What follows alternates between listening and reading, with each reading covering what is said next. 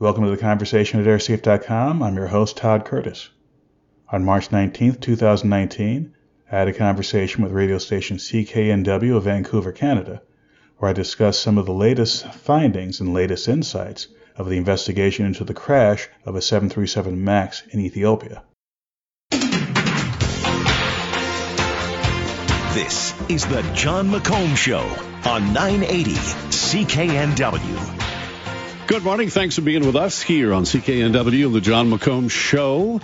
The Seattle Times has raised questions as to how Boeing's troubled MAX seven thirty-seven aircraft were sanctioned for air flight amid reports that Boeing actually self-regulated and reported back to the Federal Aviation Administration.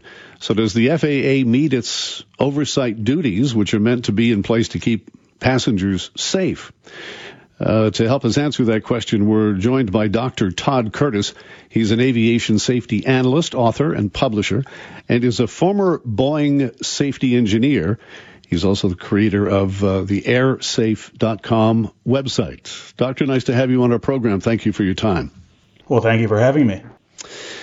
Um, in the wake of the Ethiopia crash, of course, there's been Um, much uh, talked about uh, potential issues with the, the MAX uh, aircraft, but putting that aside for a second, we're now sort of drilling down and finding out, or looking at at least, the relationship between Boeing and the Federal Aviation Administration. Uh, you've been there. You've seen how it works. Uh, what goes on? What is that relationship? Well, it's a very complex and ongoing relationship when it comes to both new aircraft development and uh, keeping up with the regulation of current aircraft. Now, specifically to the seven thirty-seven MAX, I did not work on that program, but when I was at Boeing, I worked uh, closely with the seven seventy-seven program.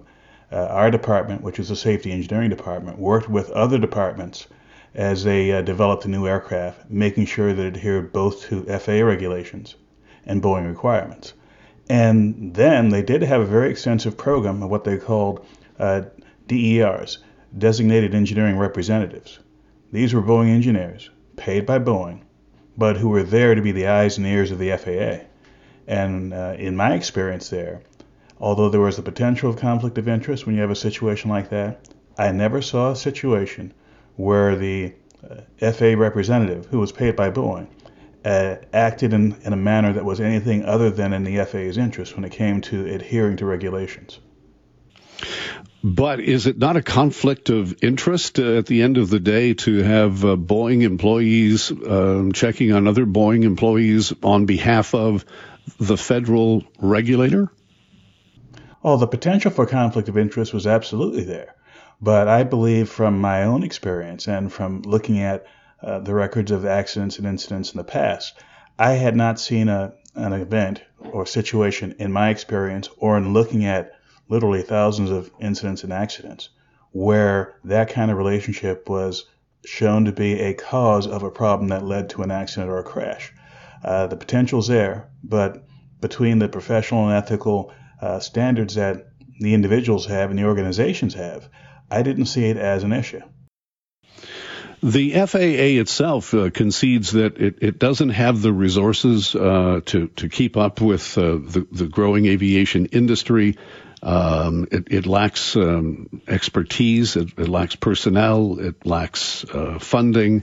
And I think a lot of this would come as a surprise to people because the the line between uh, regulator and, and company Uh, seems to have uh, all but, but disappeared in the aviation industry. Is that a fair characterization?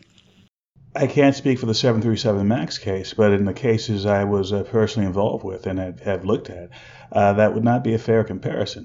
I mean, certainly uh, having the company employees acting as F A A representatives, there's a danger there. But it's not as though those company employees were directly writing the regulations and directly approving things. In the past, there were F A A folks who were managing or responsible for the certification of various aircraft programs and air, various aircraft projects.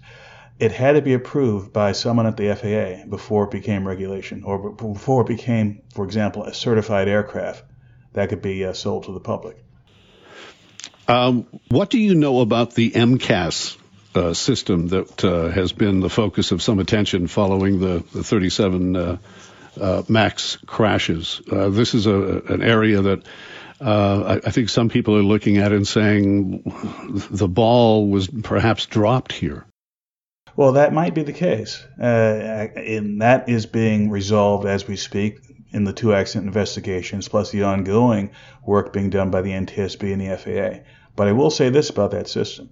It has never been installed on a previous version of the seven thirty-seven. To make a long story short, the seven thirty-seven MAX had several changes that made it much more fuel efficient, one of which was a larger engine, physically a larger in di- diameter engine, and a different weight, et cetera. As part of the design process, they had to move the engine to a different position from previous Boeing aircraft. And it hangs in such a way that when thrust is applied, there are some flight regimes, for example, the flaps are up, it's climbing, where if you put on power in a certain way, it could raise the nose up. And the M C A S system was basically an automated system that would kick in and push the nose down a bit to prevent the aircraft from inadvertently getting into a stall. Now, from what was has been discovered in the two accident investigations so far, it seems to be that there was a sequence of events along the following uh, lines. There was some sort of fault in the system that led to the M C A S being initiated when it didn't have to be. And certainly in the Lion Air case back in October, the flight crew was not able to overcome the M C A S system. That is, they didn't disengage it from uh, the autopilot system, or didn't disengage that system from the flight control system. And as a result, they were physically fighting the M C A S all the way until they lost control of the aircraft. Doctor Curtis, uh, I need to uh, pause there for a second. We'll continue with Doctor Todd Curtis, aviation safety analyst, author and publisher, and former Boeing safety engineer. More coming up.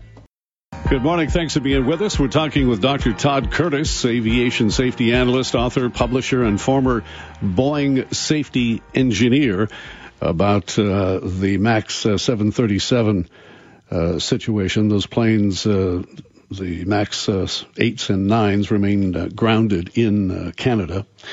Uh, doctor, you're explaining the, the M C A S uh, system, so-called M C A S system, to us before the break. And um, is it Is it safe to say that this system was really the first of its kind in terms of taking control of the airplane away from the pilot?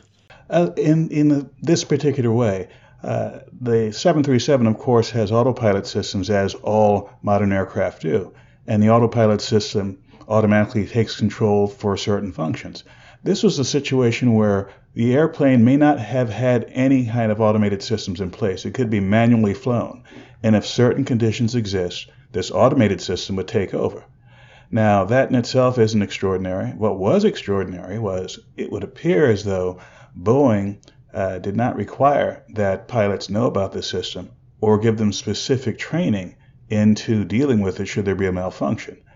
Uh, their argument to the F A A was that this was very similar to the previous model, the seven thirty-seven eight hundred, and that any pilot who was qualified for the seven thirty-seven eight hundred could, with a few hours training, fly the seven thirty-seven MAX eight. And uh, that was done, that recommendation was made, it seems, because Boeing was uh, trying to cut costs, uh, or at least cut costs to the to the airlines. They they told the airlines that, well, um, if you buy this uh, MAX eight, uh, you're not going to have to spend uh, millions of dollars uh, upgrading your pilots or, or training up your pilots because, well, it's pretty much like the seven thirty-seven eight hundred was, and that turned out to not be true. In this particular case, absolutely not true. Now, there are other changes, of course, that makes the aircraft more capable, primarily being more fuel efficient.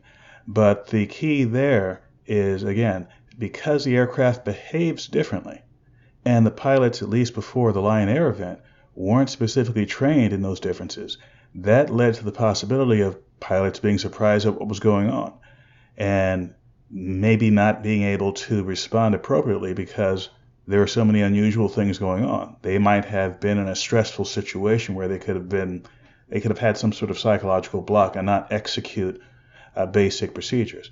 In the Lion Air event, that same aircraft had flight control issues, very uh, similar flight control issues on previous flights.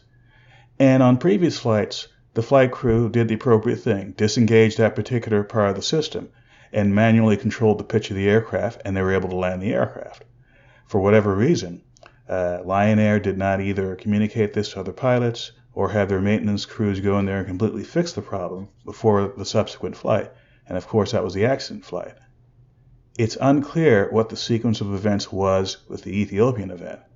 Uh, what is clear is that whatever transpired, transpired much more quickly than the Lion Air event. Uh, the Ethiopian aircraft crashed within about five minutes or so. The Lion Air event had at least twice as much time in flight before they finally lost control. Doctor Curtis, uh, we'll leave it there for now. We appreciate uh, your time and your insight on this. Thank you for joining our program. Well, thank you again for having me. That's Doctor Todd Curtis, uh, aviation safety analyst, author and publisher, and former Boeing safety engineer. Uh, Boeing is uh, saying this morning that they are working on a software fix uh, for this so-called M C A S system, and uh, hope to have the seven thirty-seven MAX aircraft uh, back in the air in the next few weeks. We'll keep you up to date. For more information on airline safety and security, please visit air safe dot com. Thanks for listening, and we'll see you next time.